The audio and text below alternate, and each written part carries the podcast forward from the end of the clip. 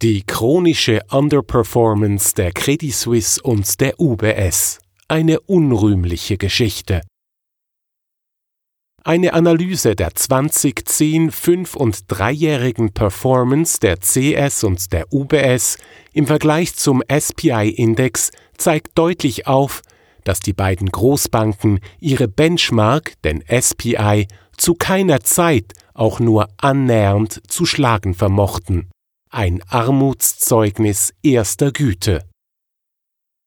In der Periode vom 31. Dezember 2000 bis zum 30. September 2020, also in knapp 20 Jahren, legte der SPI-Index jährlich um 4,2 Prozent zu, während die UBS 4,3 Prozent verlor und die Credit Suisse sogar 7,2 Prozent einbüßte. Mit Sika oder Nestle erzielte ein Investor im gleichen Zeitraum eine Jahresrendite von 21,4 bzw. 8,5 Prozent. Die Betrachtung der prozentualen Zahlen greift allerdings zu kurz. Die wahre Tragödie zeigt sich erst in absoluten Zahlen. Ausgehend von einer Anfangsinvestition über 10.000 Franken wuchs der Index im Zeitraum von Ende 2000 bis zum 30. September 2020 auf 22.537 Franken an.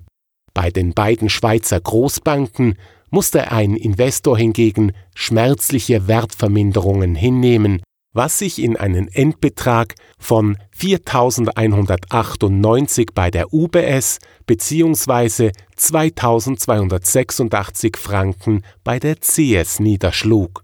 Demgegenüber verzeichneten Sika und Nestle einen beträchtlichen Vermögenszuwachs auf 460.595 Franken bzw. auf 50.088 Franken.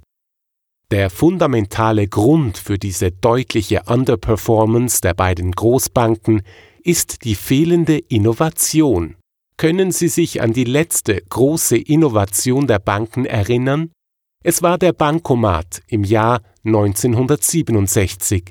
Mehr als 50 Jahre sind seither vergangen. Während all diesen Jahren standen die Banken zunehmend unter Margendruck und erhöhten aufgrund dessen die Gebühren für Bankdienstleistungen teils in schwindelerregende Höhen. Das ist weder sehr innovativ noch nachhaltig. Auch bei der Handhabung der Retrozessionen bewiesen die Banken kein glückliches Händchen. Die neueste Innovation der Banken lässt sich bei genauerer Betrachtung im Hypothekengeschäft ausmachen. Bei den Hypotheken wird jetzt der bisherige Referenzzinssatz Libor durch den sogenannten Saron ersetzt.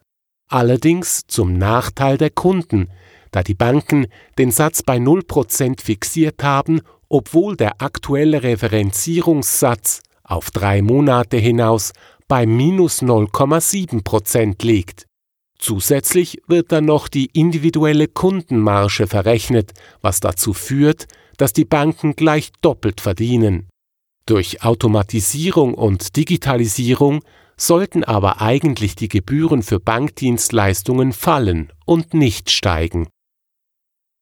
Gute Schweizer Industrieunternehmen investieren jährlich zwischen 5 bis 10 Prozent ihres Umsatzes in Forschung und Entwicklung. Dies schlägt sich dann in zahlreichen, zum Teil bahnbrechenden Innovationen nieder. Die Unternehmen können so ihre Spitzenposition in der Industrie festigen und generieren attraktive Margen, was sich in hohen Marktbewertungen an der Börse niederschlägt. Es kann klar aufgezeigt werden, dass innovative Unternehmen von den Investoren bevorzugt werden. Obwohl das Bankgeheimnis schon lange gefallen ist, haben die Großbanken ihr Geschäftsmodell noch immer nicht der neuen Situation angepasst. Schon Banker Karl Fürstenberg bemerkte einst, Aktionäre sind dumm und frech, dumm, weil sie Aktien kaufen und frech, weil sie dann auch noch eine Dividende haben wollen. In dieser Denkweise leben die Banken heute noch und verweigern jegliche Innovationen. was sich insbesondere in überrissenen Vergütungspaketen manifestiert. Dieses Verhalten wird von den Marktteilnehmern offensichtlich nicht gutiert, was sich auch im Aktienpreis widerspiegelt. Dass Innovation im Bankenbereich durchaus möglich ist, zeigen Newcomers wie Revolut, Neon oder Yapil. Doch auch die Pensionskassen müssen hier in die Verantwortung genommen werden. In der beruflichen Vorsorge werden 1000 Milliarden Schweizer Franken verwaltet. Ein Großteil wird dabei in Schweizer Aktien investiert. Leider verfolgen die meisten Pensionskassen einen passiven Ansatz, sie replizieren den Index. In den letzten 20 Jahren lag die Durchschnittsgewichtung der beiden Großbanken im Index bei ca. 12,7 Prozent. Aufgrund ihrer schwachen Aktienperformance belasteten sie im Berichtszeitraum die jährliche SPI-Rendite mit einem Minus von 0,7 Prozent. Wären die beiden Großbanken bei der Depotzusammenstellung nicht berücksichtigt worden, hätte sich die jährliche Indexrendite von 4,2 auf 4,9 Prozent erhöht. Einer Pensionskasse, die Ende 2000 den Betrag von 100 Millionen in Schweizer Aktien investiert hätte, wäre daraus per 30. September 2020 ein stolzer Mehrertrag von 32 Millionen Franken erwachsen. Vor diesem Hintergrund ist von Aktienanlagen in Großbanken klar Abstand zu nehmen.